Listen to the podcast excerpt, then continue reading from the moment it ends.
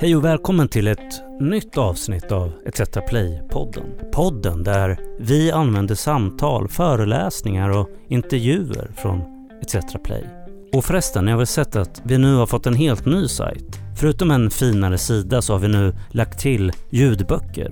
Och för bara 69 kronor i månaden så kan du kolla på faktiskt väldigt bra film. Och första månaden är gratis. Och nu till dagens avsnitt. Förintelsen, ett av historiens allra grövsta brott. Men trots att det är så hemskt så får vi ju aldrig glömma. Här bidrar historikern Henrik Arnstad för att inte det ska hända. Idag kommer jag att prata om Förintelsen och det är ett väldigt svårt föredrag att hålla därför att det är ett så oerhört starkt ämne. Förintelsen och nationella identiteter är också ett fält som präglas av problemet i relationen mellan historievetenskap och vad man liksom får fram i källorna och den egna nationella identiteten. Och det är någonting som inte minst präglar Norden. Eh, så jag kan tänka mig att vissa saker som jag kommer återge idag kan kännas väldigt obehagliga. Men jag ber er att, att vi alla minns att det här är ett ämne som, som verkligen, verkligen kräver att vi ömsesidig respekt. Den här bilden som vi ser framför oss nu kommer jag återkomma till under föredraget. Men det är en väldigt fantastisk bild. För den är, är som ni ser utifrån kvaliteten smygtagen. Och det visar norska judar på väg ombord på fartyget Donau 1942, sent 1942. Där de går direkt från Oslo till Auschwitz-Birkenau. Där nästan samtliga omedelbart gasas ihjäl. Nästan samtliga norska judar ombord. Jag kommer återkomma till det här. Men det här visar Förintelsens verklighet. Ni ser, de har packat väskor. Och, och, och, man vet liksom inte, å ena sidan så vet man inte riktigt vad som väntar. Å andra sidan så vet vi av källmaterialet, jo, man visste nog faktiskt vad som skulle hända. Eh, Norden och Förintelsen 1941 till 1945. Idag uppmärksammar vi då 75-årsminnet av befrielsen av Auschwitz-Birkenau.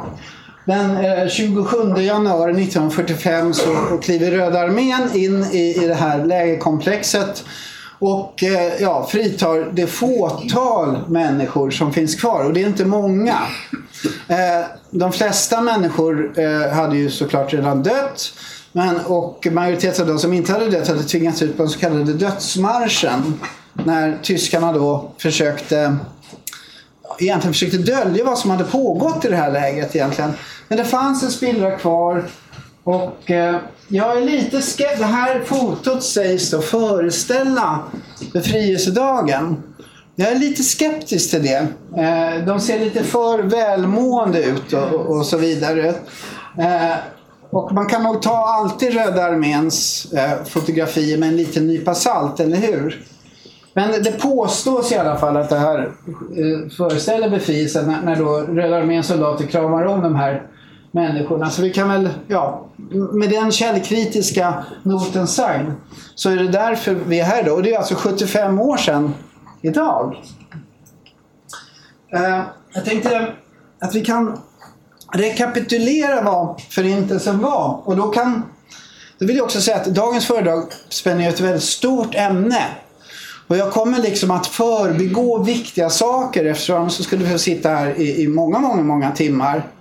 Till exempel så kommer jag enbart lätt att beröra förintelsen av romer, homosexuella och så vidare.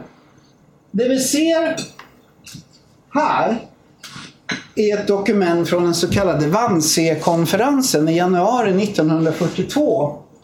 Där tyskarna helt enkelt gör en sorts grov inventering av hur många judar som finns i Europa januari 1942. Men då har förintelsen redan pågått några månader.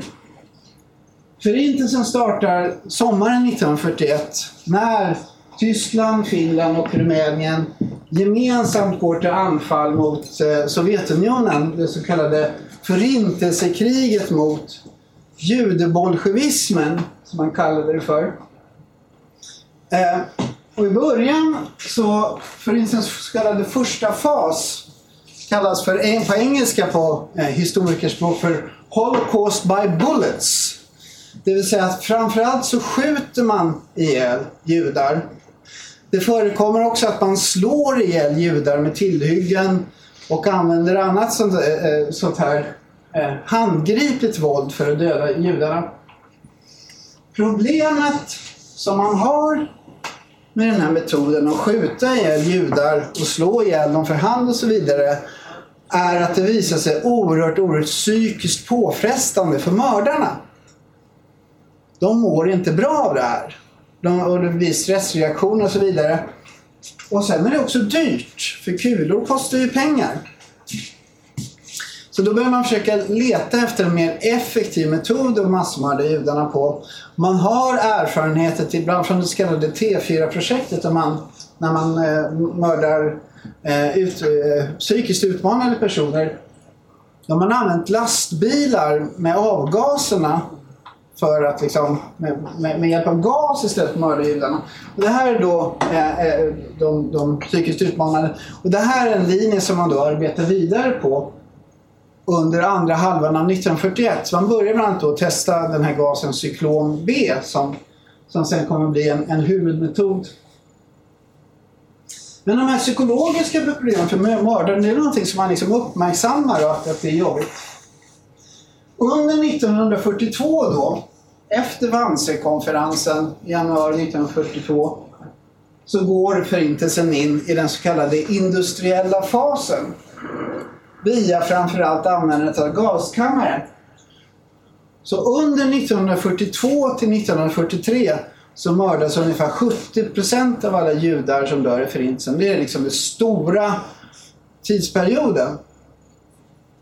Och vad man använder sig av är helt enkelt industrialismens grundläggande metodik.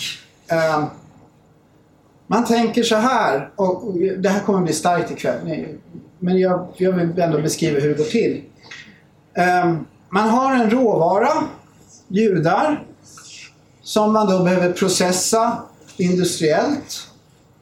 Ehm, man har ett logistikproblem. Järnvägstransportsystemet är överansträngt på grund av, av anfallet mot Sovjetunionen. Så man behöver då planera logistiken till industrianläggningarna, gaskamrarna, Auschwitz-Birkenau och så vidare. Där man då behöver processa råvaran industriellt, det vill säga döda dem. Eh, när man har gjort detta så får man en restprodukt, kroppar, lik, som då behöver tas om hand om, varpå man bygger krematorieugnar. Och I de här krematorieugnarna så kan man då ha en så pass hög temperatur så att det inte blir någon restprodukt alls. Det blir liksom ingen aska, så det är så extremt hög temperatur. Men då går det åt väldigt, väldigt mycket energi och Nazitysklands krigsinsats har en energibrist generellt.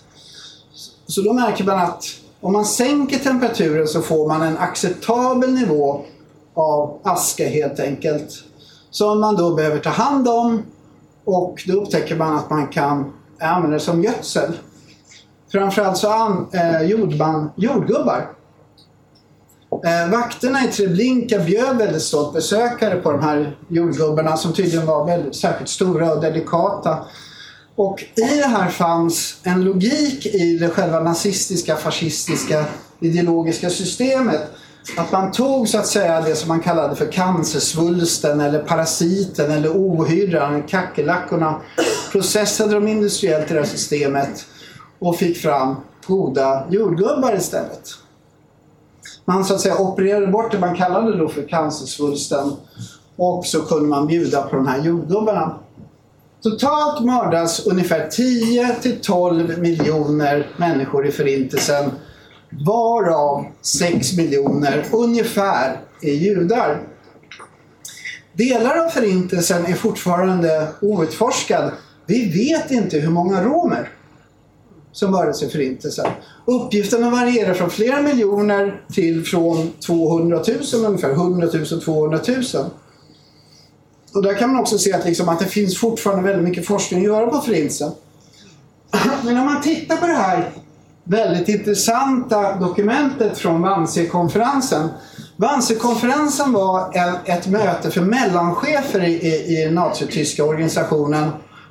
Alltså beslutet om förintelsen var ju redan taget och hade redan liksom börjat genomföras.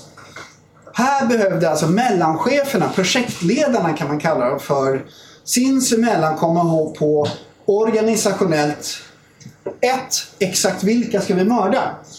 Så kallade heljudar, det var ju liksom inget prat så att säga. De skulle ju mördas.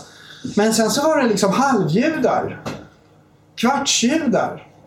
Då började det bli väldigt, väldigt många människor. Ett projekt som var ohanterligt. Så då, det var den så kallade Mischlingenfrågan på Wannsee-konferensen. Där man då kommer fram till vissa saker. En annan sak som var avhandlades på Hansa-konferensen, vem, vem var egentligen organisatoriskt huvudansvarig för Förintelsen? För det här var ett prestigeprojekt. Och genom vissa manövrer så gör då Buffett, eller SS, förlåt, eh, Eh, alltså Heinrich Himmlers organisation SS gör sig själv via organisatoriska manövrer till huvudansvarig för det här prestigeprojektet i, i, i konflikt med till exempel nazistpartiet och, och eh, eh Fyrens egna kontor och så vidare. och så vidare. Det är Wannsee-konferensen. Om man då tittar på den här listan som distribueras ut på Wannsee-konferensen till deltagarna så kan man lägga märke till att Estland utmärker sig. Estland är judenfrei. Judefritt. Noll judar finns kvar i Estland. Och det här är ju då väldigt, väldigt tidigt i processen.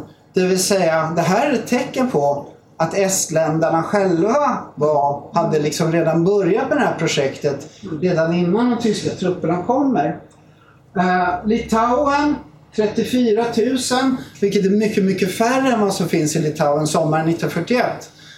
Där har det då skett en liknande sak. Jag tror jag kommer att återkomma till det.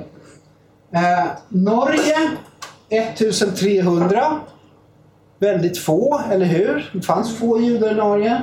Finland 2300, något fler. Eh, endast ett fåtal av dessa är finländska medborgare förut. Många är statslösa eh, judar. Sweden 8000. Och Danmark har vi någonstans. Danmark 5600. Då ska vi komma ihåg att, att Wannsee-konferensen diskuterar man hur svårt det är att avgöra vem som är jude eftersom de, många länder i sin statistik framhåller religiös identitet medan tyskarna var ju då intresserade av rasbiologi, eller hur? Så att, eh, jaha, eh, nej jag är inte jude, jag sådär. Ja, men din mamma var en jude, därför är du då liksom rasbiologiskt en, en, en jude. Det spelar ingen roll om du själv definieras som en jude. Ni förstår den här problematiken. Åren 1944, år 1944 så återstår då väldigt, väldigt få av Europas judiska befolkningar. Eh, nästan alla har då mördats i de områden som kontrolleras av axelmakterna. Framförallt så återstår den judiska befolkningen i Ungern. Ungern som ju då var en del av, av det här politiska systemet var ovilligt att mörda sina egna judar eftersom man ansåg att man behövde dem som arbetskraft eh, framförallt inom eh, högutbildade yrken. Det här var också ett problem som avhandlades på Wannsee-konferensen i januari 1942 därför att Nazityskland hade en enorm arbetskraftsbrist. Och judarna hade ju då tvingats in som slavarbetskraft i industrier och så vidare. Så vissa på Wannsee-konferensen ska enligt protokollet ha protesterat mot liksom det här som man kallar då för eh, evakueringar, tror jag det är man använder som, som symbolord för slutgiltiga lösningen av den judiska frågan. Men det anses alltså viktigare att mörda judarna än att behålla dem som slavarbetskraft och så vidare. Och trots då att det är, att det är så det är så stort projekt det här, eller hur? Eh, det är ett enormt projekt och att göra detta mitt under pågående ödeskamp, korståget mot bolsjevismen och det här enorma kriget som kriget mot Sovjetunionen innebär är ju liksom vansinne rent organisatoriskt. Men det anses alltså vara så pass viktigt eh, av Hitler och så vidare att man ändå genomför den här processen. Det kan man väl säga. Det här, är, det här var en extremt kort version av, av Förintelsens händelseförlopp. Men det är ändå, ändå kanske en, en sorts överblick. Forskningsläget idag om Förintelsen präglas av att det har genomförts enorma forskningsprojekt internationellt om Förintelsen eh, sedan 1970-talet. Det här är liksom en, en, forskningsinsats som accelererar under 1990-talet sen. Så vi vet enormt mycket, mycket mer om Förintelsen idag än vad man gjorde på 1970-talet.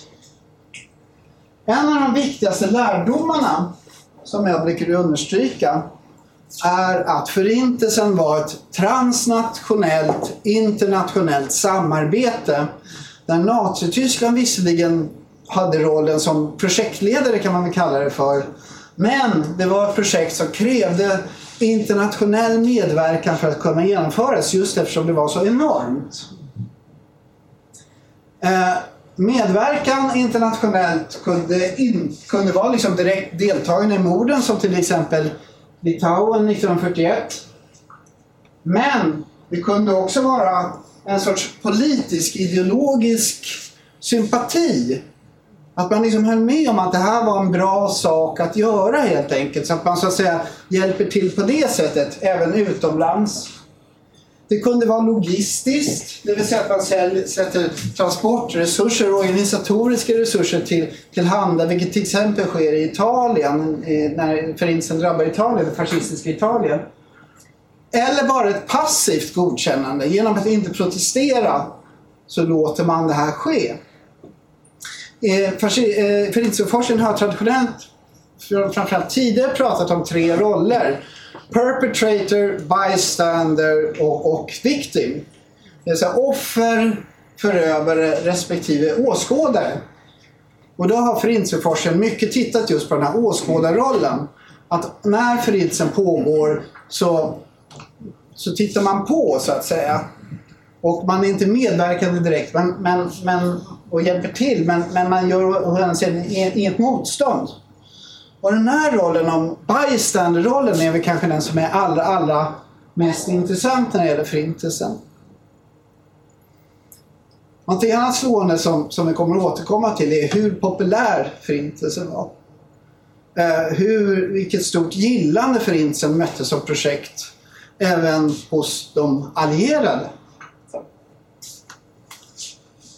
Den nordiska förintelseforskningen är någonting som föds under 1990-talet.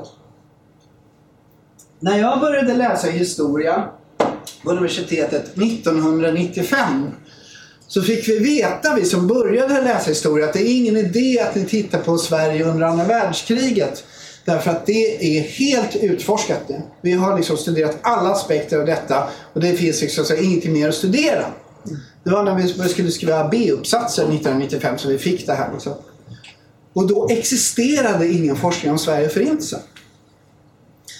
Den sätter igång när en amerikan som heter Paul Levin, en, en uh, historiker som eh, avled tragiskt nog eh, ganska nyligen, eh, som också blev en god vän till mig. Han kommer till Sverige från Amerika och ser det här, eh, den här bristen på forskning och sätter igång eh, att skriva sin avhandling om Sverige och Förintelsen och får höra liksom, nej men det, behöver du, det, det är ingenting du behöver göra för att Sverige hade ju ingenting med Förintelsen att göra. Och det är liksom, han möter stort akademiskt motstånd men ändå så tar han sig in i det här fältet. Och Paul Levin blir också sen väldigt uppmärksammad. Han, är, han samarbetar med Forum för levande historia när det kommer igång och så vidare. Men så var alltså läget fortfarande 1995 när jag började läsa historia på universitetet. Men sedan dess har det då kommit igång en enorm och stor förintelseforskning som avhandlar hur Norge förhöll sig till förintelsen, Sverige, Danmark, Finland är det mest spännande fältet för det är någonting som föds just nu när vi pratar om det här. Det här är liksom eh, eh väldigt eh, hett i Finland just nu. Det har börjat komma forskning om Finland och Förintelsen. Estland, Lettland och Litauen har det också börjat komma ansatser till förintelseforskning. Men all den här forskningen i alla länder, framförallt vågar jag påstå i Finland, eh, möter starkt nationellt motstånd därför att man anser att det här är ingenting som, som man bör hålla på med.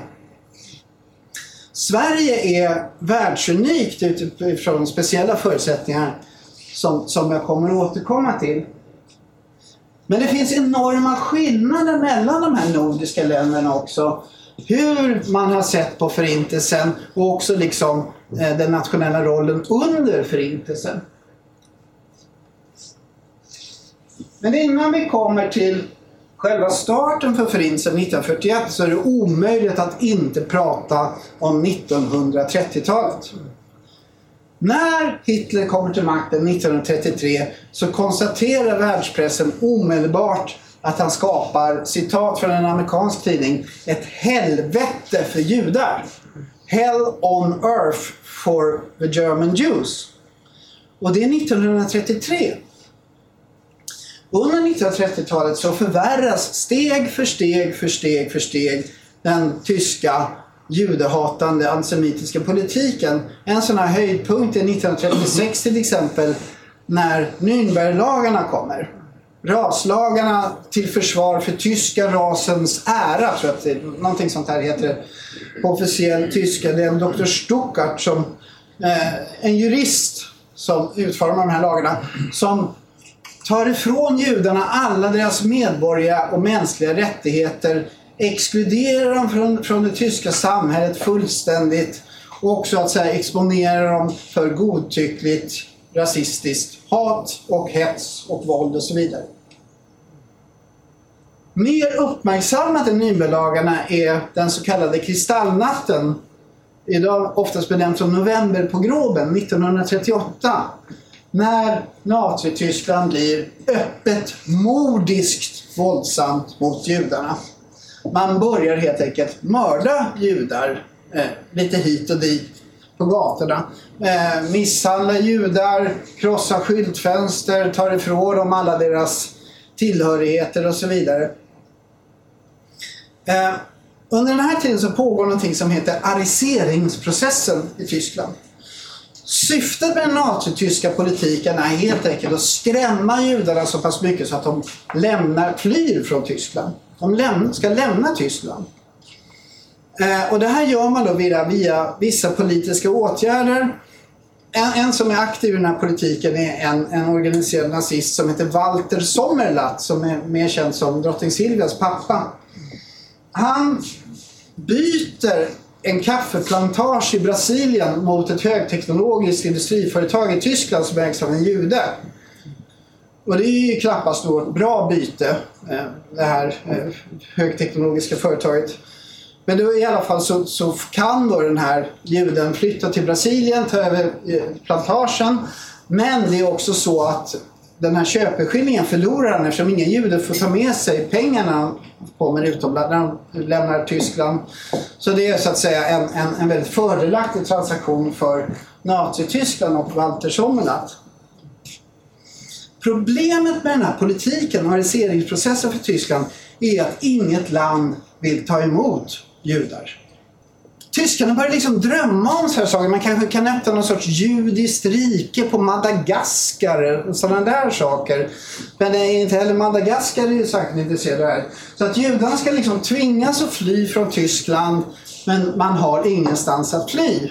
Eh, spanska inbördeskriget 1936 blir ett litet fönster av tillfälle. Väldigt, väldigt många judar tar sig då till Spanien och slåss mot fascisterna under Franco i Spanien. Men, men det är liksom ett tillfälligt fönster. Eh, på Forum för levande historia så invigdes i dagarna en, en, en utställning om kindertransport där judiska barn tilläts i viss omfattning att, att ta sig utomlands i ett kvotsystem. Sverige tar emot 500 judiska barn. Men det där är liksom små eh, putterier. I Sverige blir det en väldigt stor debatt 1938 39. Eh, en del av detta är det så kallade bollhusmötet i Uppsala. Eh, Sverige ska då ta emot lite judiska flyktingar. Och det hörs starka röster framförallt ur den socialdemokratiska eh, folkrörelserna om att Sverige ska ta emot flyende judar. Men i debatten besegras dessa flyktingförespråkare av självutnämnda realister som menar att det kan ju inte vara så att Sverige ensamt ska behöva ta emot denna judeinvasion och, och, eh, och judeströmmen och mota Moses i grind och stoppa judeimporten och, och så vidare och så vidare.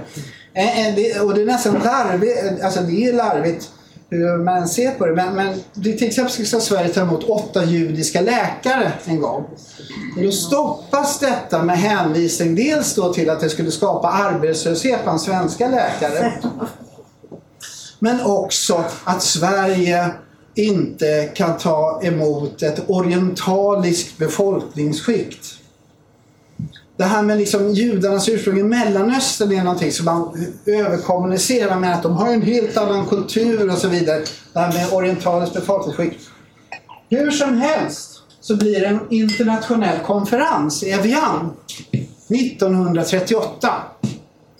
Där då alla, en internationell konferens, framförallt de europeiska staterna men även liksom utländska stat, eh, utomeuropeiska stater diskuterar hur man ska hantera den här flyktingkrisen.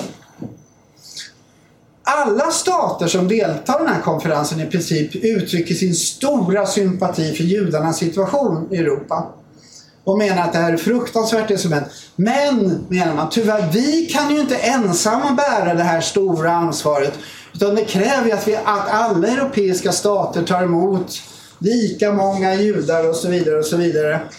Känns det igen? Ja.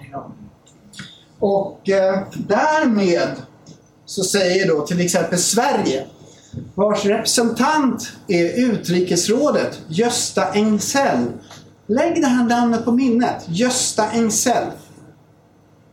Han är antisemit och menar att det här är absolut ingenting Sverige kan ta på sig att liksom bära den här stora bördan. Utan han menar att judefrågan helst bör lösas via bosättningar utanför Europa. Men kom ihåg hans namn. För tro till dig så finns någonting väldigt, väldigt hoppingivande hos just Gösta Engsell. Så minns hans namn.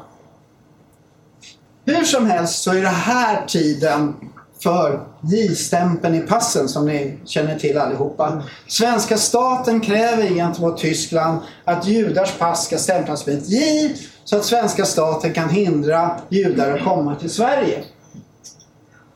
Man initierar helt enkelt statliga kontrollmetoder för att stänga de oönskade ute. Det intressanta med det här det är då det kommer ju då en hel del judar som försöker ta sig till Sverige eh, och många av dem argumenterar då, jag är jude, kolla på novemberpogromen, kristallnatten, vi, vi far oerhört illa i Tyskland, vi har rätt att, att försöka fristad i Sverige. Då blir man utestängd. Men det fanns andra judar som till exempel hävdade jag, jag, jag måste fly Tyskland för att jag är socialdemokrat. Då togs man ofta om hand om den socialdemokratiska sfären i, i, i Sverige. Man, om man liksom kunde, att, att säga man flydde på grund av att man var jude så blev man nästan alltid utestängd. Men om man kunde hitta några andra orsaker till att fly så kunde man hitta sympati i Sverige och bli omhändertagen. Och det här lärde sig väldigt många flyende judar att kommer man till Sverige så ska man inte säga att man flyr på grund av att man är jude utan man flyr av andra orsaker och då kan det faktiskt gå bra. Men hur som helst så det här är ju väldigt uppmärksammat i svensk historieskrivning. Eh, och en eh, gammal kursare till mig hittade faktiskt till och med den här J-stämpeln som finns i original kvar på Riksarkivet. De här J-stämplarna som man då stämplade passen med. September 1939 utbryter andra världskriget. Tyskland som då har expanderat ganska obehindrat i Europa, Tjeckoslovakien, Österrike och så vidare, går vidare och tror inte att det kommer bli någon reaktion om man också tar Polen. Men det blir det. Hitler anfaller Polen vilket föranledde Storbritannien och Frankrike att förklara krig mot Tyskland. Och ja, därmed så är det då världskrig. Eh, det sprids då till Asien och så vidare. Därmed så stängs gränserna i Europa. Därmed är 1930-talet slut. Därefter så är det inte längre möjligt på samma sätt att lämna sitt land. För i och med att det blir krig så ja, gränserna stängs i Europa. Det, och det här är, är någonting som många stater ser som någonting väldigt positivt. Flyktingkrisen är över. Nu är gränserna stängda. Nu slipper vi bekymra oss för det här problemet med flyende judar. Och det här är då viktigt att komma ihåg att man skiljer när man ska förstå förintelsen. Man skiljer 1930-talet från själva förintelsen. Det är liksom två olika skeden i den här historiken över judemorden och judeförföljelserna. Trycket på Sverige till exempel, Norge och Danmark och Finland minskar därmed någonting oerhört vad gäller flyktingar. Man slutar liksom se det här som ett problem och börjar istället fokusera på att man ska överleva kriget så att säga. Och det gör ju Sverige, Norge, Danmark och Finland väldigt stor vana av från inte minst första världskriget när man då lyckas så att säga klara sig undan krigshandlingar. Inte Finland, för Finland är ju en del av första världskriget. Men Sverige, Norge och Danmark har då liksom, nu kurar vi ihop oss den här igelkottsmetaforen, eller hur? Och judarna får liksom klara sig bäst de vill. Det är ingenting som man längre bekymrar sig över. Det intressanta är när man studerar andra världskrigets utrikespolitik är att själva krigsutbrottet 1939 september ses inte som något större problem. Man är van i Sverige, åtminstone sedan 1700-talet, med att då och då så börjar stormakterna kriga med varandra. Och då kurar man ihop sig och så väntar man tills det har gått över och så reser man sig igen. Sverige framförallt har en väldigt stor vana vid detta. Och det här är liksom ännu ett stormaktskrig och det, man lägger liksom inga moraliska värderingar i det överhuvudtaget. Och business as usual är väl liksom en, en bra beskrivning av det. Norge är en väldigt ny nation, den grundades 1905. Men där har man också liksom tagit efter den här traditionen av neutralitet. Danmark har ju också, är också en gammal stat från, eh, eh från medeltiden. Och där har man också den här neutrala vanan av att, att man kurar ihop sig så får, får vi se vad som händer helt enkelt. Så eh, stormakterna ska slåss med varandra nu ett tag. Den stora förändringen är vinterkriget som bryter upp ut i månadsskiftet november-december 1939. Sovjetunionen, som då är allierat med Tyskland via Molotov-Ribbentrop-pakten, anfaller småstaten Finland.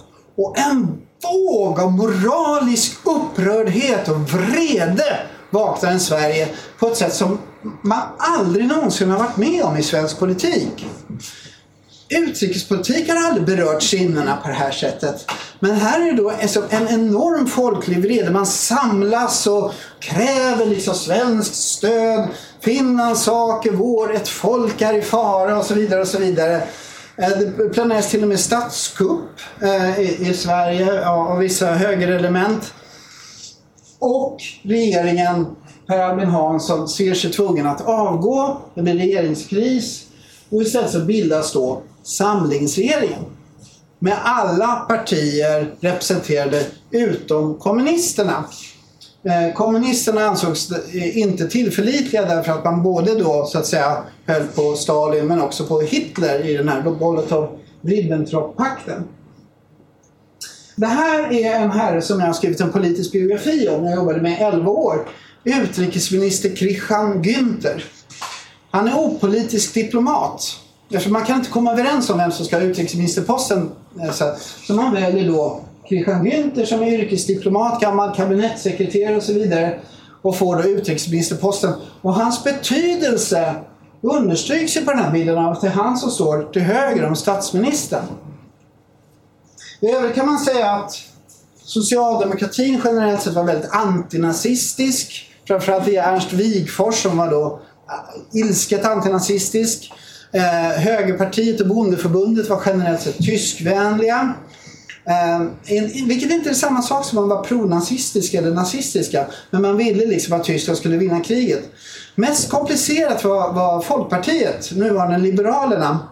De ansåg att det var viktigt att Hitler besegrade Storbritannien och Frankrike, framförallt Storbritannien. Därför att om Storbritannien skulle besegra Tyskland så skulle Tyskland bli så försvagat så att Stalin skulle kunna flytta fram sina positioner i Europa. Utifrån det resonemanget så höll Folkpartiet, eller Liberalerna som heter nu på Tyskland 1940-1941 åtminstone. I mars 1940 så sluter Finland en väldigt hård fred med, med Sovjetunionen. Marsfreden 1940 den, den åstadkommer i alla fall det att eh, Finland blir kvar som självständig stat, vilket är i Sveriges intresse också. Men vinterkriget har inte producerat någon flyktingvåg. Eh, det har liksom inte blivit effekten. Däremot 9 april 1940 när Tyskland anfaller om eh, Norge och Danmark då börjar en enorm flyktingvåg, framförallt från Norge till Sverige. Det här är starten för den svenska moderna flyktingpolitiken. Det kommer liksom tusentals, tusentals, tusentals flyktingar från Norge och Sverige tvingas hantera problem. Sverige har aldrig någonsin varit ett flyktingmottagarland tidigare. Tvärtom så emigrerade ju eh, en miljon svenskar ungefär 1850 till 1914. Jag har inte längre Karl-Oskar, ni vet. Norge och Danmark ockuperas men på två helt olika sätt. Norge gör ju motstånd mot de tyska eh, anfallande trupperna och eh, som resultat därav så blir landet ockuperat av Tyskland. Medan Danmark uppfyller den generaliska metoden att när tyskarna kommer den 9 april så, så, så säger de nu ockuperar vi er Danmark. Och Danmark svarar i princip nej, vi godkänner er truppnärvaro. Under protest. Men vi går... Va? säger tyskarna. Ja, vi godkänner er truppnärvaro. Under protest. Så Danmark får faktiskt behålla sin självständighet, åtminstone formellt, och får behålla sin regering 9 april 1940. Danmark och Tyskland har liksom en ganska väl fungerande eh, modus vivendi därefter. Och det här blir då väldigt viktigt i hur respektive land hanterar den tyska närvaron. Men Norge får nazistiskt styre. Eh, officiell statschef är Vidkun Quisling som är, är chef för de norska nazisterna, National Samling. Men eh, i verkligheten så är det den tyske rikskommissarien Josef Terboven som, som styr i landet. Hur som helst så börjar här då liksom en, en, en ny process, nämligen de här de enorma flyktingströmmarna i Norden. Och det här gör ju då att de svenska rasisterna reagerar oerhört kraftfullt på den här flyktingströmmen. Man pekar på att de här norska flyktingarna är kriminella, det är våldsam ökning av våldtäkter, skadegörelse, brott och bränner upp saker och så vidare. Eh, man försöker då piska upp en rasistisk hatstämning så att man ska stoppa alla de här eh, norska flyktingarna. Känns det igen? Men, eh, man lyckas inte vid för den folkliga sympatin är väldigt stor. Eh, trots då att många av de norrmän som kommer till Sverige, kvinnor och män, är ofta kommunister. Eh, de är ofta liksom antinazistiska och sådär. Och ofta har de deltagit i motståndsrörelsen och sånt där i Norge och så vidare. Eh, det här liksom får konsekvenser långt in i 1944 där liksom svenska nazister hatar de här norska flyktingarna. Men här grundläggs liksom en svensk organisationell kunskap i hur man tar emot enorma mängder flyktingar på kort tid. Man skaffar sig kompetens på områden flyktingmottagning och i förlängningen integration. Och det kommer att, ha betydelse under kriget. För under kriget, medan det pågår, så kommer allt större flyktinggrupper till Sverige. Och det är inte bara norrmän utan det är danskar, småningom finländare, också finska eh, eh, krigsbarn, ungrare, greker, människor från före detta Jugoslavien. Liksom, tusentals, hundratusentals flyktingar kommer till Sverige. Och, man, och balter inte minst. Och man märker då eh, till sin förvåning i Sverige att man klarar faktiskt av detta. Man eh, gör stora flyktingläger i tältläger i Trelleborg och så vidare. Men det fungerar ganska bra. Så Sverige upptäcker liksom till sin egen förvåning under andra världskriget att med flyktingmottagningen stora, stora, stora mängder flyktingar är faktiskt någonting som man klarar av och som till och med går ganska bra även om det krisar i stunden så att säga. 1941, den 22 juni, anfaller Tyskland eh, den före detta paktbrodern Sovjetunionen. Och andra världskrigets största och mest avgörande strid tar sig början. En historiker eh, har kallat det för att andra världskriget var i princip i sin största del ett krig mellan Sovjetunionen och Tyskland. Alla andra krigsskådeplatser var sekundära eller beroende av utgången av den tysk-ryska kampen, skriver Alf W. Johansson, historiker. Och eh, det speciella med Barbarossa Eh, den 25 juni 1941 går Finland med anfallet framåt och eh, Rumänien går också med. Så det är Tyskland, Finland och Rumänien framförallt som anfaller Sovjetunionen. Det speciella med det här kriget är att det från början deklareras som ett förintelsekrig. Där inga mänskliga rättigheter eller avtal eller Genèvekonventionerna, inget av det där gäller, proklamerar Tyskland. Utan det här är ett förintelsekrig, där ett raskrig, där judebolsjevismen ska krossas. Eh, omedelbart när anfallet sker så startar förintelsen, vilket är en del av den här förintelsekrigsretoriken. Och det är då på östfronten som då tyska Einsatzgruppen eh, insatsgrupper eh, börjar då massmörda judar, det här Holocaust by bullets. Men även Finland deltar omedelbart i det här samarbetet. Och det är också någonting som sker, de här judemorden är någonting som sker autonomt på östfronten. Till exempel i Litauen, i Kaunas, eller även kallat Kovno som då är Litauens huvudstad. Innan tyskarna kommer så samlas befolkningen i Kaunas och börjar liksom så här, och reser sig mot den sovjetiska ockupationen som har pågått sedan 1940. Befriar staden och samlar ihop stadens alla judar på det stora torget i staden. Där man mördar dem för hand. Stolsben och så vidare. Små barn, bebisar, kvinnor och barn och vuxna män. Um, och så samlar man ihop alla judeliken på Stora torget i en stor hög och inväntar de tyska truppernas ankomst för att välkomna dem med den här presenten. Välkommen kära tyskar. Det här. Hur visste man att man skulle göra det här? Mm. Hur visste man att massmord på judar var någonting som liksom hade startat? På något sätt så kommuniceras det här ut omedelbart i världen att nu har den slutgiltiga lösningen på judefrågan inletts. En väldigt viktig ledtråd får vi ifrån Aftonbladet. Aftonbladet har nämligen fått erbjudanden från Tyskland att delta med journalister som får resa framåt med de tyska trupperna när de rycker fram österut. Och Aftonbladet nappar på detta erbjudandet och skickar med en reporter som heter Fritz Lönnegren. Som är organiserad fascist i alla fall, judehatare, pronazist och så vidare. Skillnaden mellan den svenska reporten och alla andra reportrar, finska, eh, italienska och, så vidare, så axelmaktsreportrar, är att den svenska reportern är inte utsatt för samma censur. Så den svenska reportern kan rapportera ganska fritt från östfronten vad som pågår och så publiceras det i pronazistiska Aftonbladet.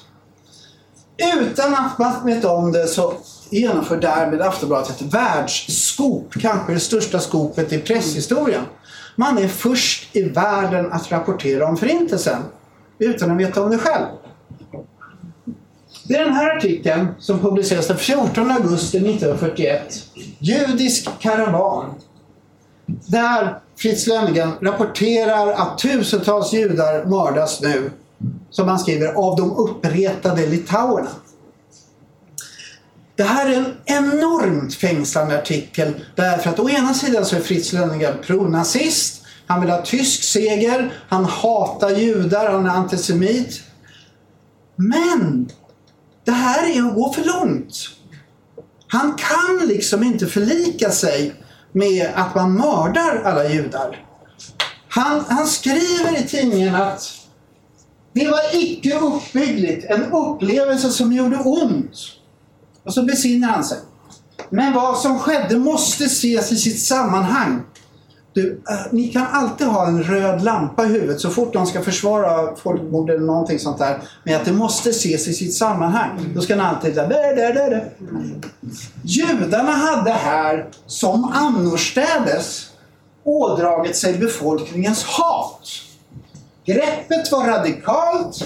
Som man såg det utifrån verkade det hårt till ytterlighet. Men kanske var det ändå barmhärtigast att genom ett raskt och beslutsamt avgörande klara frågan än att låta folklandningen fortgå. Augusti 1941. Helsida är en av Sveriges största tidningar. Som ju naturligtvis läses i Finland, Danmark och Norge och på flera platser. När ni nu idag hör någonting om att ja, vi visar inte, man visste ju ingenting om förintelsen när den pågår, pågick. Så kan ni bara svara bullshit. Redan från förintelsens allra första stund så visste man precis vad som pågick. Och sedan så följer en fortlöpande berättelse av förintelsen. Och det går så långt att till slut så blir förintelsen bara notiser. Därför att det är liksom common knowledge, allmän kunskap. Och det är viktigt för det här påstås än idag i Sveriges offentlighet att ja, Sverige visste ju ingenting om förintelsen och så vidare. Det är lögn. Eller det kanske, det är okunskap kanske. Men här fastläggs alltså skiljelinjerna i Norden. Finland deltar redan från början aktivt i Förintelsen som ett förbrytarland. Norge och Danmark har judiska befolkningar, ofta statslösa judar som har flytt dit under 1930-talet och som nu befinner, sig fångna i de här nazistockuperade länderna. Ofta försöker man söka asyl i Sverige för att komma till Sverige. Men fortfarande så säger Sverige nej under 1941 till judiska flyktingar. Trots att man vet om att förintelsen pågår. Eller har börjat i alla fall. Men läser man källmaterialet från svenska UD så ser man redan under hösten 1941 att diplomaterna börjar känna obehag. Och då, en av de viktigaste lärdomarna är att det är en skillnad på att känna till och att förstå. Om man tar folkmord i världshistorien så är det ganska ofta som det har läckt ut information om folkmordet. Kommer ni ihåg folkmordet i Rwanda till exempel på 90-talet? Mm. Det kommer jag ihåg. Det, det, det, vi, vi, visste om det när det pågick. Men än så stod det tidigare så ja de här afrikanska stammarna har ju alltid bråkat med varandra och sådär. Folkmord i Jugoslavien, före detta Jugoslavien. Det var, jag tror att eh, det var en journalist som skrev att det här är Tintin-krig. Bordurien och Sudavien. Liksom så här. Men vi visste. Det stod i tidningarna att läsa om det. Men det gick liksom inte in i huvudet. Samma sätt är det här. Men det har börjat en konstig process på svenska UD och den är väldigt tydlig i källmaterialet. Man ser liksom hur de svenska diplomaterna beskriver den här politiken gentemot judarna och hur man mår allt sämre i själen. Här ser vi eh, den här Einsatzkommando Finlands chef Gustaf von Felde Tyska, eh, finska deltagandet i Förintelsen skedde vid det här Einsatzkommando Finland. Så var ett samarbete mellan den finska säkerhetspolisen Valpo och Gestapo vars uppgift var då massmord på judar på norra östfronten och på politiska kommissarier på norra östfronten. Däremot så skulle man inte mörda finska medborgare som var judiska. Den här finska delen av Förintelsen ingick i en större diskurs, ett större sammanhang som eh, hade, hängde samman med en, en politisk idé som hette Finlands Lebensraum eller på finska Sursuomi, Storfinland. Det här är liksom någonting man hämtade från Kalevala under 1800-talet och, och, 1917-1918 så växer idén fram om att Finland ska växa sig stort. Att det inte bara ska omfatta det egentliga Finland utan även Kolahalvön, finsktalande områden i Norge finsktalande områden i Sverige och så den här östgränsen som i vissa drömmar sträckte sig ända bort till Uralbergen. Det vill säga även Moskva skulle bli finländskt. 1941 så kan det här realiseras för första gången Och Finland går då in i Östkarelen, långt bortom de tidigare gränserna och etablerade en ny huvudstad i Östkarelen som man kallar för Anislina, nuvarande Petrosavodsk. Och så börjar man liksom en, en, en etnisk rensning, en, en sorts mordisk politik som, ja, den omfattar judar till viss del. Men framförallt så är man inriktad på ryska etniciteter. Finland bygger stora koncentrationsläger i Ääneslina där, som är koncentrationsläger, det är inte förintelseläger. Men likväl så dör det tusentals och tusentals och tusentals och tusentals människor i de här finska koncentrationslägren. Och de man riktar in sig framförallt på ska dö är barn. För Finland menar att om vi så att säga, liksom, om de här ryska etnicitetsbarnen dör i den här generationen så, så slipper vi dem sen. Även de finska krigsfångelägren är oerhört alltså, enorma dödssiffror. Eh, söker sin like i krigshistorien, säger en, en finländsk forskare. Eh, där då, ju mer rysk man var, desto mer sannolikt var det att, att man skulle dö i de här fånglägren. Men inte direkt en del av förintelsen som sådan, den här politiken. Men det, är liksom, det illustrerar själva diskursen, själva liksom tanken om det här förintelsekriget mot judebolsjevismen. Det här med slaver var ju också liksom, slaver var liksom untermensch, undermänniskor. Och det var, judarna hade man viss respekt för. Sådär, att väldigt intelligenta människor kunde man framhålla och så vidare. Men slaverna var liksom, i bästa fall skulle de kunna tjänstgöra som slavar i framtiden. Det stora och viktiga året är 1942. Det är då Förintelsen går in i sin industriella fas. De allra flesta som judar som mördas mördas under 1942-1943.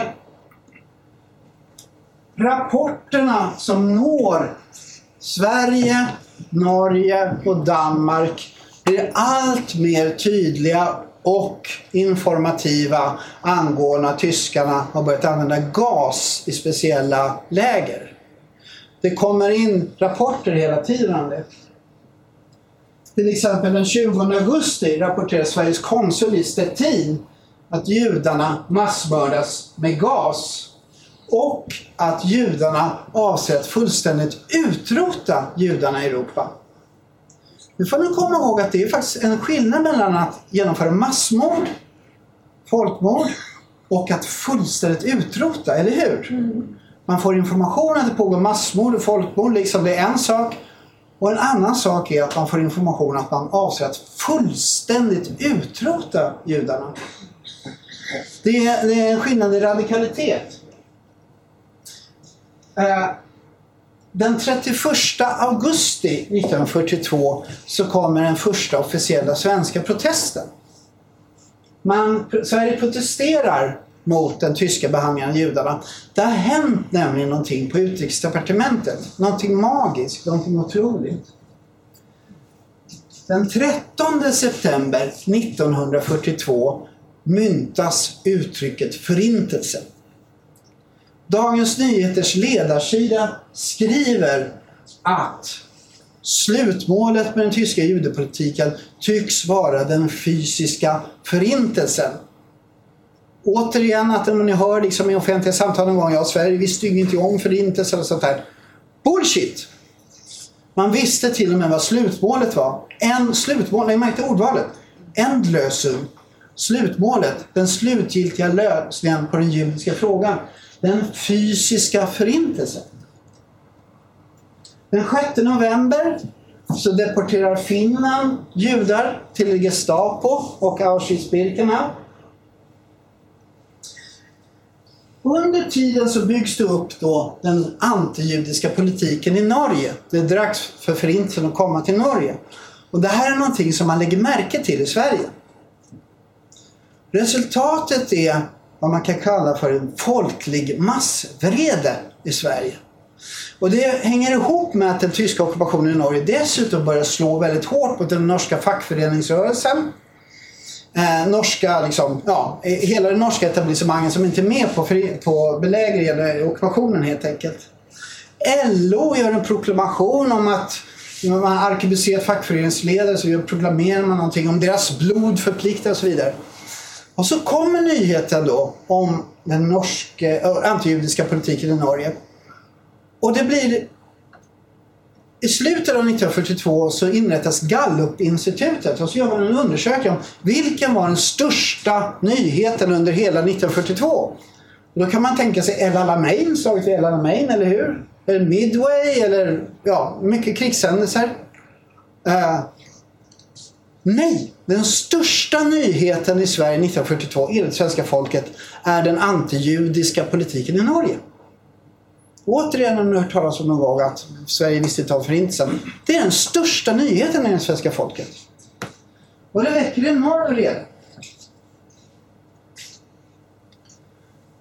Under tiden på utrikesdepartementet så händer någonting magiskt med Gösta Engsell. Alltså samme man som var på konferensen i Evian och tyckte att judar skulle väl åka någonstans utanför Europa. Han verkar genomgå någon sorts moralisk psykologisk kris. Där han liksom går från att vara antisemit, vilket han i och förblir, till att förstå förintelsen. De ska utrota alla judar, ja de ska utrota alla judar i Europa. Ja. De ska utrota... Han klarar inte av det här. Utan genomgående. Och det verkar faktiskt vara en person det börjar med.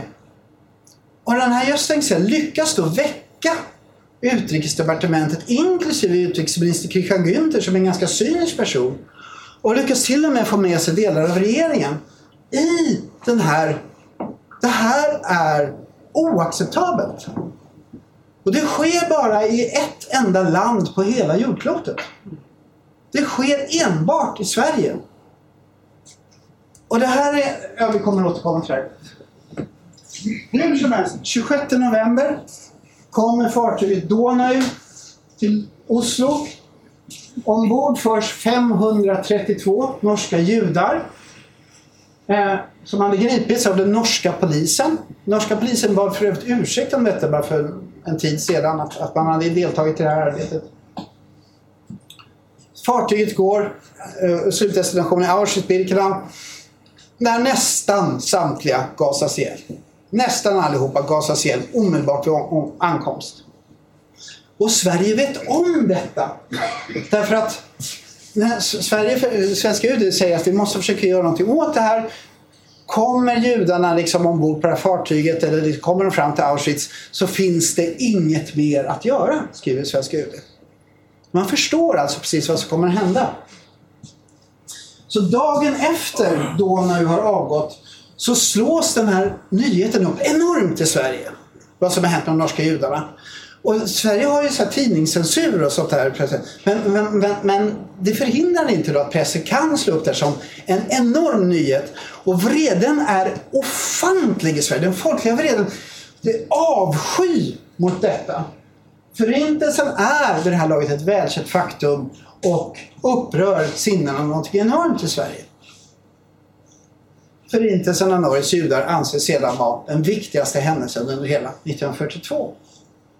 Så det händer någonting i Sverige. Men lägg märke till att det handlar om norska judar. Man skiljer den här tiden väldigt noga på västjudar och östjudar nämligen.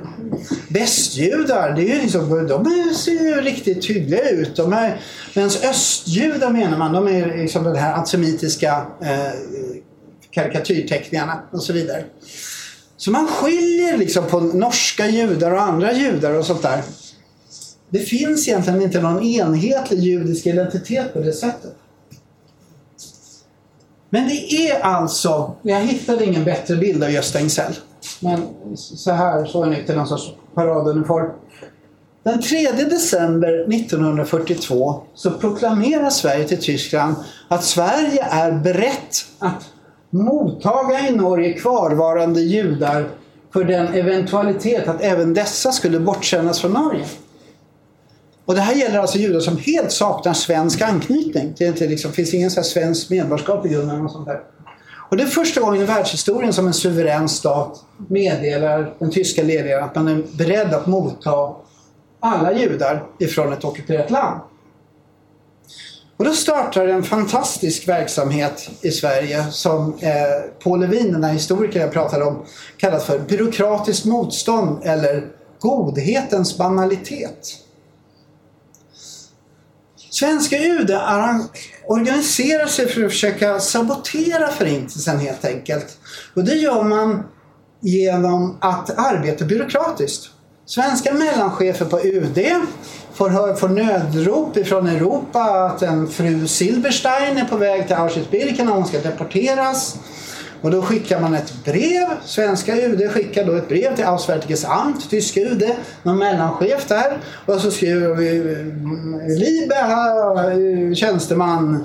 Eh, vi har läst att eh, fru Silberstein ska deporteras. Nu är det så att fru Silbersteins eh, exmakes förra hustrus sondotters kusins arbetskamrats bästa kompis eh, har arbetat på Svenska Tändsticksbolaget. Därmed anser vi att fru Silberstein är naturaliserad svensk och bör få komma till Sverige istället. Och det här brevet ankommer på tyska Sveriges Amt. Och så, eh, diese Frau Silberstein aus Schweden. Alltså, alltså, är hon, ja, hon finns här på listan. Ja, men hon är tydligen svensk. Hon ska få åka till Sverige. Jaha, och så och trycker man en liten stämsel. Och helt plötsligt så befinner sig fru Silberstein i Trelleborg. Och undrar vad det var egentligen som hände. Men de här, det här börjar då bli en allt större större verksamhet för UD att på det här sättet iscensätta räddningar av judar som inte alls har någon anknytning till Sverige överhuvudtaget. Eh, och eh, Ryktet sprider sig över hela världen. börjar komma brev från Palestina, från alla möjliga håll och kanter. Att min moster, jag är så orolig för henne. Var kan hon vara någonstans? Och så börjar man liksom igång. Även när det liksom är fullständigt utsiktslöst att rädda judar så försöker man i alla fall. Och det finns såna här, man ger aldrig upp. Det är ett par barn som heter Bondy tror jag. Som liksom, så man skickar brev efter brev efter brev från svenska UD till tyska UD. Och då säger ja nej men de, de kan vi inte släppa och så vidare, säger tyskarna. De kommer aldrig till Sverige. Men de skickas heller inte till Auschwitz-Birkenau. För de är fast i det här byråkratiska maskineriet. Och det här är fullständigt genialiskt av Sverige. Därför att skulle man istället så här, så här gått ut till Hitler, du fruktansvärda människa, du mördar judar. hade inte gett någon effekt. Men i och med att man hela tiden arbetar på den här mellanstatliga tjänstemannanivån så lyckas man rädda tiotusentals judar undan Fritz på det här sättet. Och det är en liten droppe i havet, eller hur? Sex miljoner döda judar i Förintelsen. En liten droppe i havet. Men för var och en av de judiska personer som lyckas undkomma Auschwitz-Birkenau så är det ju allt. Och det här är liksom ingen så här, ja, du, Sveriges ärofulla historia eller sånt där. Sverige har en skamlig historia med 30-talet och J-stämpeln och att man konsekvent vägrar judar att komma till Sverige från Norge 1940-41 till exempel. Men det är i alla fall någonting. Eh, och kunskapen om detta är då fullständigt unikt för Sverige. Och då ska vi komma ihåg att det här är då enorm säkerhetspolitisk risk för Sverige. För skulle tyskarna liksom verkligen förstå vad Sverige håller på med så skulle de bli skitförbannade.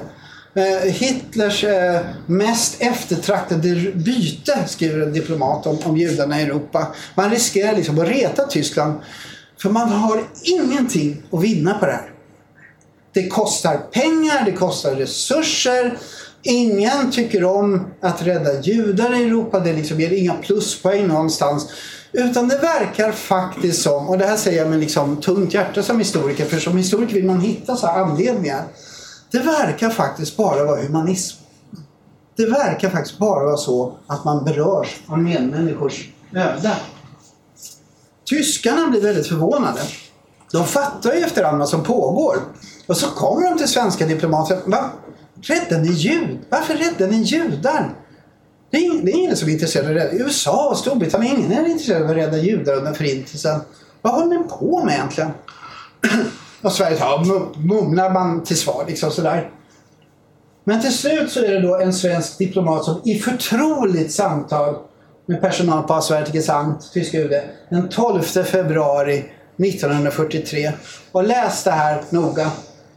Svenska regeringen önskar hjälpa de stackars judarna som ju trots allt är människor de också.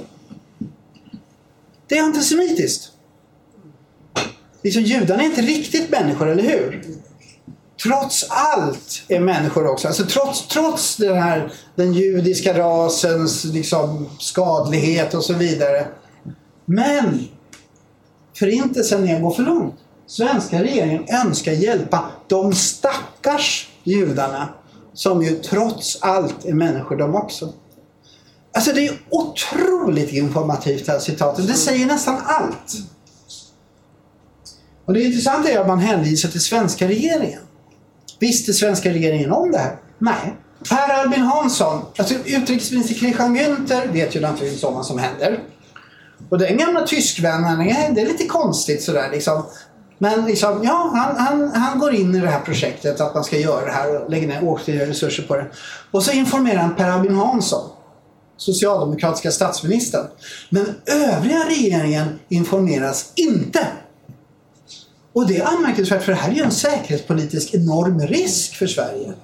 Det här kan ju liksom leda till krig mot Sverige. Liksom. Och så vet inte ens liksom, högern, Folkpartiet eller, eller Bondeförbundet om att det sker överhuvudtaget. Jämför gärna med Storbritannien samma tid. 1942-43 så skriver Foreign Office det här. Det finns en möjlighet att tyskarna och deras satelliter, lägg märke till deras satelliter, att det inte bara är tyskar, kanske övergår från utrotning till utvisning av judarna och därmed sikta på att så som innan kriget, alltså 1930-talet, arresteringspolitiken, genera oss och dränka, genera andra länder genom att dränka dem i judiska flyktingar. Sam, alltså det, är så, det är så skillnad, eller hur? Alltså, I Storbritannien fanns en diskurs om att tyskarna på, på nätterna så bombar de med blitzen och på dagarna skickar de sina judar. Att det är liksom en del av en krigföring. Men Sverige genomgår då den här märkliga förändringen. 1943 når då förintelsen Danmark. Hösten 1943. Då får UD underrättelser om att nu är Fritzen på gång i Danmark. Och så sparkar liksom det här UD-maskinet igång som en mopedmotor. UD instruerar genast att alla judar i Danmark automatiskt erhåller visum i Sverige. Faktum är att det inte ens behövs något visum överhuvudtaget för att komma till Sverige för judar i Danmark. Gränsen proklamerar man är helt öppen för danska judar. Och det här är någonting som man ser till når Danmark också. Så att Danmarks judar vet att man kan fly till Sverige. För Förintelsens historia så är gott om judar som lyckas fly. Men det är otroligt ont om ställen att fly till. Det är det som är problemet. Så här får då liksom Danmarks judar och Danmarks befolkning stort reda på väldigt tidigt att kom till Sverige, ni är välkomna här. 1 oktober beordrar svenska diplomat, beordrar UD svenska diplomater i Berlin att meddela regimen om den, den indignation som Sverige har inför de tyska åtgärderna mot Danmarks judar. Man meddelar att det här kommer innebära en kris i våra mellanstatliga förhållanden samma dag så griper Gestapo och danska frivilliga ett stort antal danska judar varav 477 deporteras till Auschwitz-Birkenau. Men ungefär 8000 danska judar flyr istället till Sverige. Faktum är att det här är ett stort operationellt misslyckande. Man misslyckas i Tyskland att få liksom någon sorts organiserat svung i den här deporteringen av de danska judarna. Utan 8000 kan istället fly till Sverige. Och man kan då tala om ett fiasko för förintelsen i Danmark. Den 2 oktober 1943 informeras svenska regeringen om vad som händer. Det är första gången mig vetligt. Det är första gången svenska regeringen får bred information om vad som händer. Och ett parti reagerar negativt som säger att det här är minsann inte okej okay, och det är högern. De övriga partierna tycker liksom att ja, okej, okay, kör på detta då. Eh, men framförallt så menar eh, högerledaren Gösta Bagge att det här är fruktansvärt vilken brist på information det har varit till regeringen i denna fråga. Och det kan man ju, kan man i och för sig förstå att han, han tycker. Men det är ändå liksom påtagligt att det är bara ett parti som reagerar negativt. Och här ser vi då danska judar komma i land i Skåne. Läser man källmaterialet från kriget från UD så ser man att det, man, man jublar. Sven Grafström som i och för sig är en känd antinazist som är diplomat på UD. Danmarks judar vetat att de skulle bli välvilligt mottagna i Sverige om de lyckades ta sig hit. Och lyckats har de! De har kommit i tusentals och de strömmar alltjämt över sundet i små och stora båtar. Det här är en omvändelse som visar sig ha väldigt stora effekter. Sverige som är då ensamt har utfört de här operationerna får helt plötsligt öppet, öppna applåder från de västallierade. Framförallt från USA. New York Times hyllar helt plötsligt Sverige som the only bright spot i hela Europa. Och judiska och internationella och amerikanska organisationer hyllar Sveriges moraliska storhet. Sverige förstår att det här är inte bara någonting som man kan göra för att man, man ska liksom vara humanist. Utan det ska också vara någonting man kan göra för att faktiskt erhålla utrikespolitiska fördelar. Framförallt i relationen med de västallierade och det här är ju då efter Stalingrad. Man förstår att Tyskland kommer att förlora kriget. Så helt plötsligt så blir den här flyktingmottagningen inte bara liksom någonting som, man, som får en att sova bättre på natten. Utan också någonting som gör att ja, de utrikespolitiska förbindelserna förbättras. En politisk tillgång gentemot de allierade när Tyskland är på väg att förlora kriget. Men det är ändå så pass sent.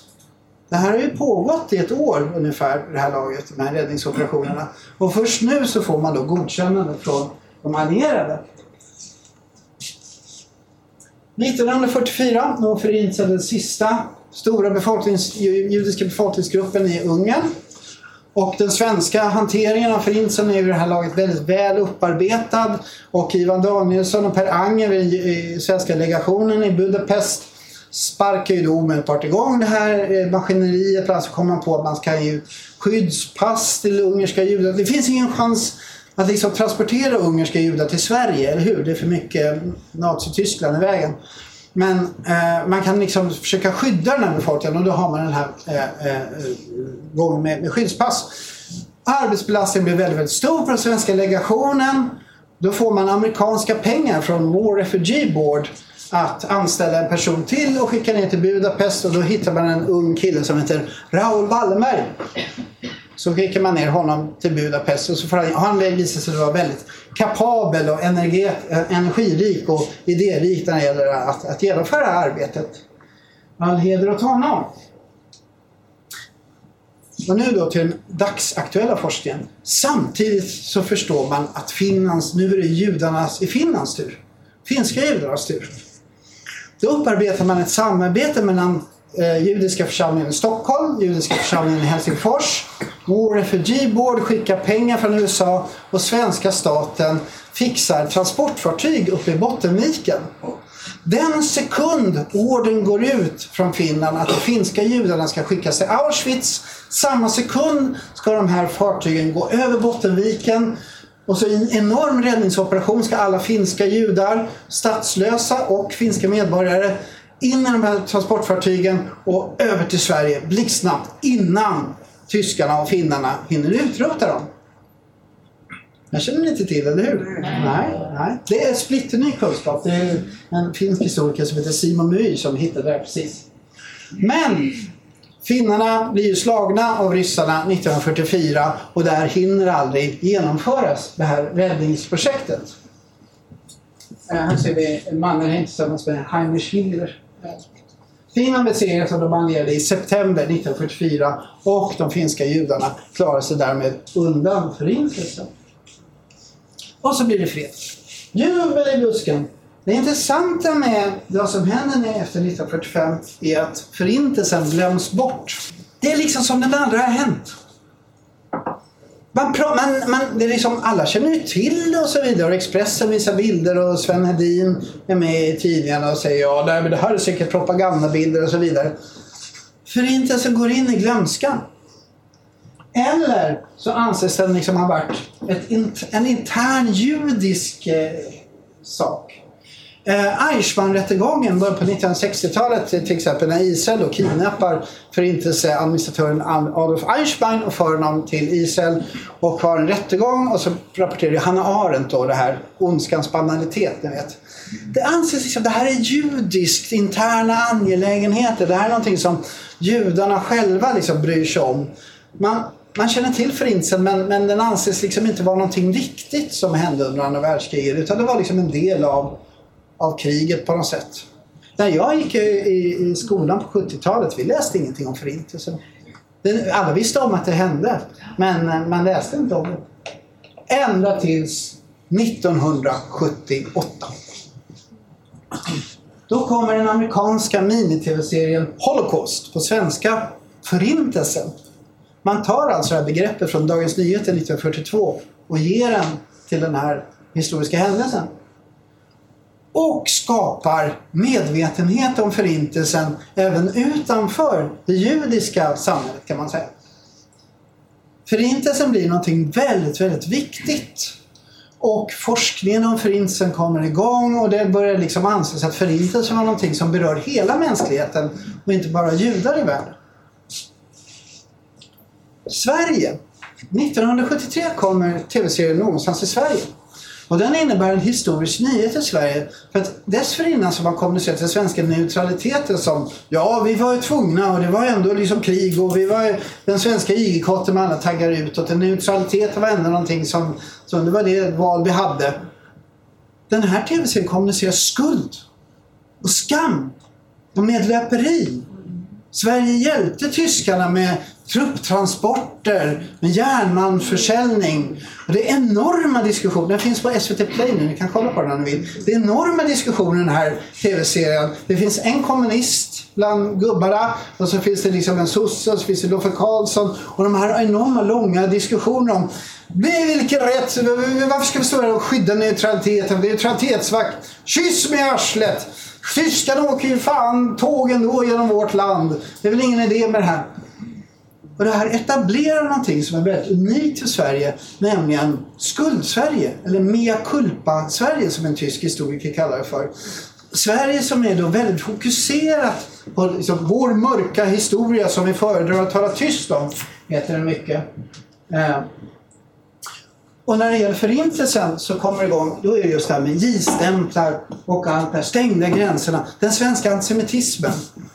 Och det är en väldigt sund och bra och klok diskussion kring svenska skulden. Framförallt då under 1930-talet. 1997 så görs en undersökning som visar dålig kännedom om förintelsen i Sverige. Varpå Göran Persson, eh, statsminister, kör igång en process som leder till att Forum för levande historia skapas. Eh, 2003 invigs myndigheten.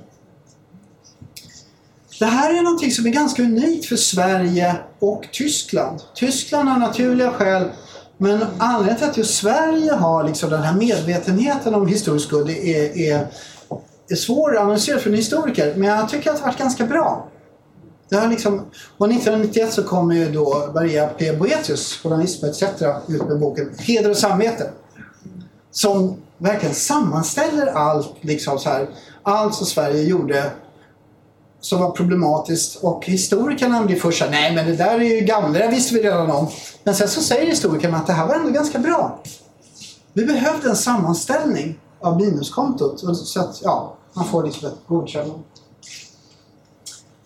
I Norge startade det först på 2010-talet. Martin Michelet, hon är en av de journalister av många och historiker som började problematisera motståndsrörelsens förhållande till förintelsen och judar och antisemitism. Menar att alltså, motståndsrörelsen i Norge präglades inte av, eh, av eh, sympati gentemot judar. Utan tvärtom så menar man att det var liksom Norge och nordmän och så vidare. Och att den norska motståndsrörelsen hade stora problem med antisemitism. Till exempel den här deportationen av judar på Donau. Som man menar då hade kunnat förhindras om norska motståndsrörelsen hade ja, gjort, gjort någonting åt det. Och det här har liksom gett upphov till en enorm ström av litteratur i Norge. Bland annat Björn Westlies bok Fars krig. Björn Westlie är norsk journalist och han skriver om sin Waffen SS-frivilliga pappa. Den är fantastisk. Och Martin Michelets bok är också väldigt bra och så vidare.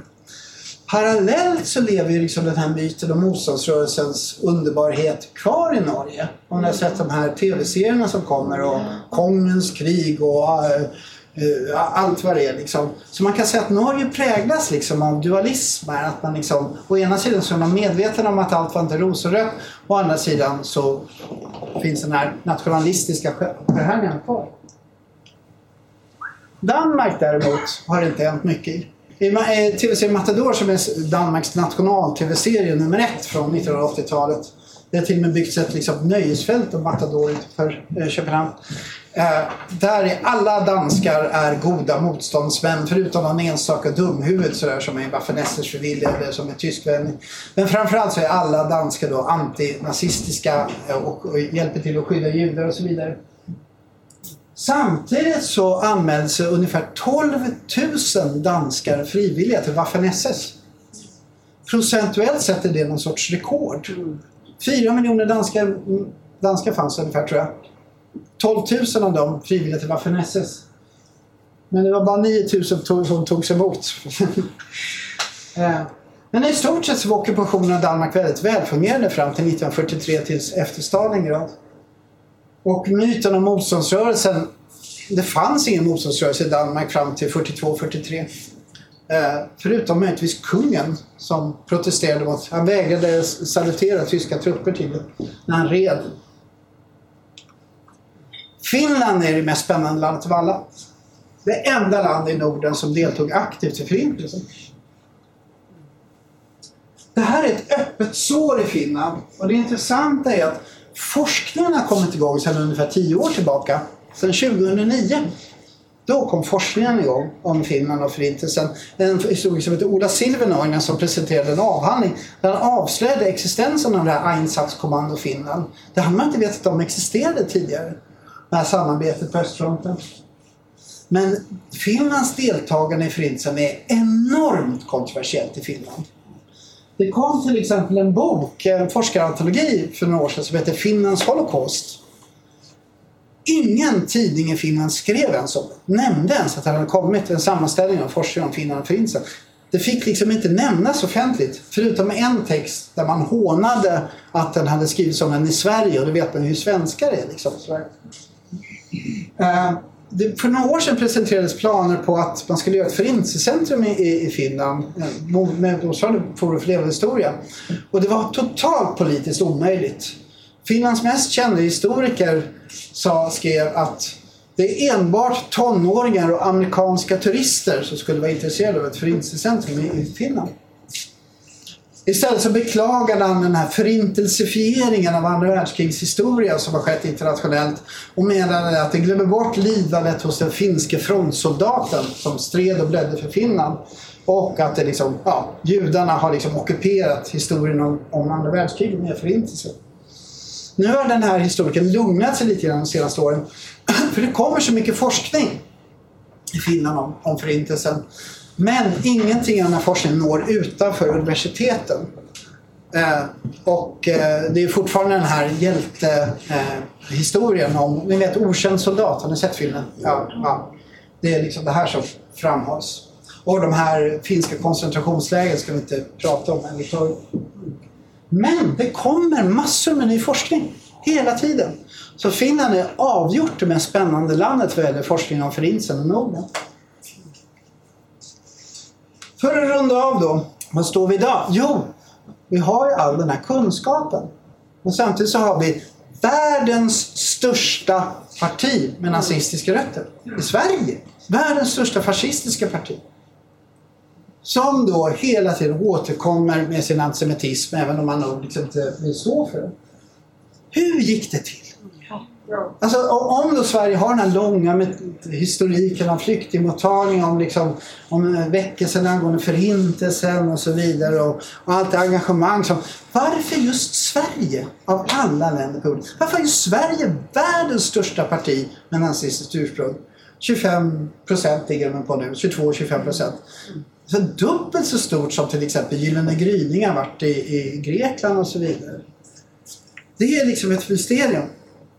Men någonting kan sägas här för att Sverige har ju då väldigt klokt och fint och bra tycker jag närmat sig sin mörka historia under andra världskriget.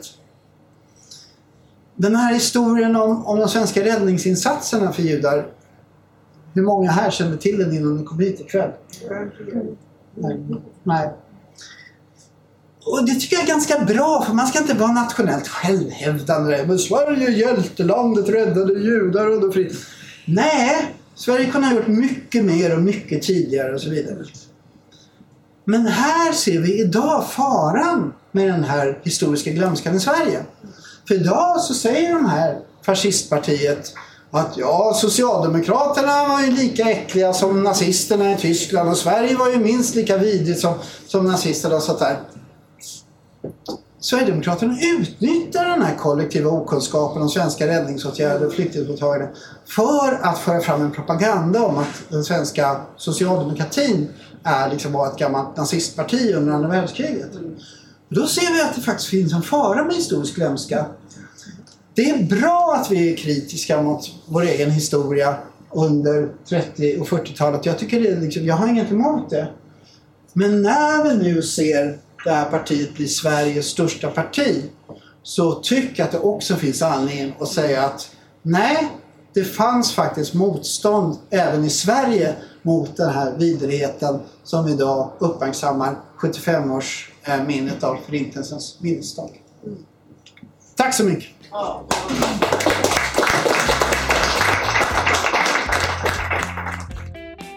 Tack Henrik Arnstad för den här viktiga föreläsningen. För fler föreläsningar så kan du gå in och kolla på ETC Play. Och då säger jag bara på återhörande.